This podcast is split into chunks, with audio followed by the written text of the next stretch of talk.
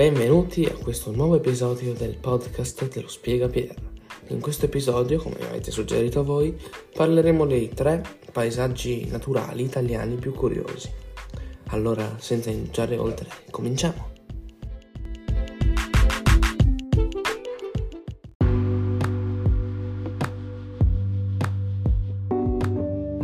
Il primo paesaggio naturale di cui parleremo sono le tre cime tre cime di Lavaredo si trovano al confine tra il Trentino Alto Adige e il Veneto, in una zona molto vicina al confine austriaco anche. E sono conosciutissime. Pensate che ci sono diversi paesi che si sono battezzati come paese delle tre cime. C'è Auronzo, il rifugio delle tre cime si chiama proprio rifugio Auronzo, c'è Dobbiaco, Trentino. Va bene, cominciamo.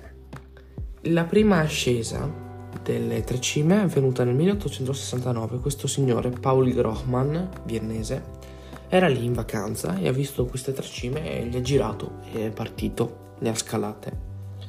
Le tre cime appunto hanno tre cime. Le tre cime si chiamano Cima Grande, che sono 2999 metri, quasi dai, puoi farcela a 3000, credo in te cima ovest 2700, eh, 2973 e la cima piccola 2857. Si arriva fino in cima con gli autobus, una cosa unica che non, non è una cosa molto frequente nelle montagne così alte. Ma si può arrivare benissimo a piedi, io l'ho fatto e vi garantisco è difficile, molto difficile. Le tre cime si trovano nel gruppo delle Dolomiti, quindi saranno fatte appunto di Dolomite, no? La dolomite ha questa caratteristica, nei momenti di alba e tramonto assume un colore molto particolare, molto bello a seconda dell'inclinazione del sole dal viola al giallo. Le tre cime con la loro forma peculiare accentuano ancora di più questa particolarità del, della dolomite.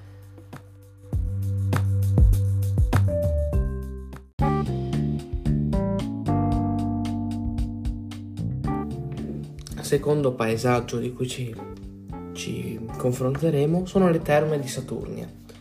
Queste terme si trovano in Toscana, sono molto particolari perché c'è questa cascata, questa cascata a piccoli salti, somiglia molto a un'altra simile in Turchia. Eh, praticamente c'è questa cascata fatta tutta di roccia calcarea che si è appunto disciolta nell'acqua termale. È un ambiente unico, una cosa particolarissima. Purtroppo il peccato di questo ambiente che adesso è stato acquistato da un hotel e quindi l'ingresso va pagato. La zona andatevela a cercare perché è davvero bella anche da vedere, si chiama Muli, Cascate del Mulino di Saturnia. Davvero molto bello, merita assolutamente.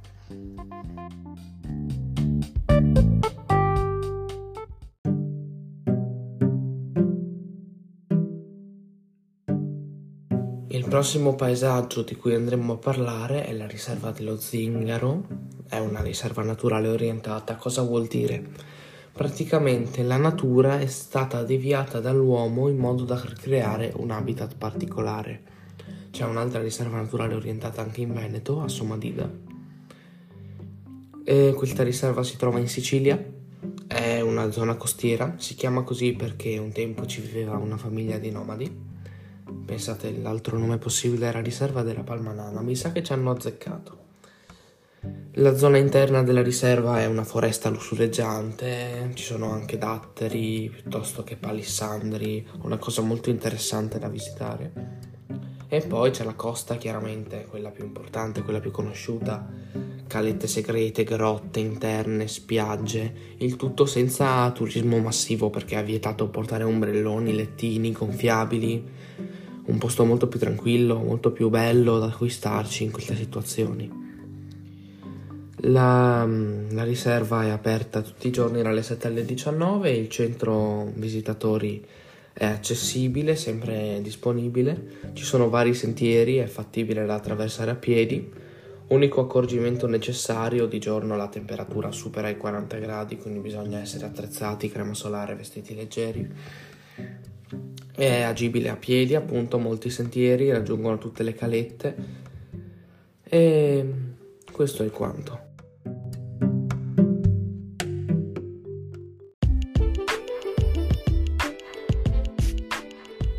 Siamo giunti alla fine anche di questo episodio, spero vi sia piaciuto. Come probabilmente avrete notato non ero molto informato a riguardo, ma mi avete incuriosito con le vostre domande e quindi ho voluto provare a rispondervi. Allora, la tabella dei prossimi episodi. Domenica prossima, vi ho già detto, faremo la seconda guerra di indipendenza. Domenica quella dopo che è...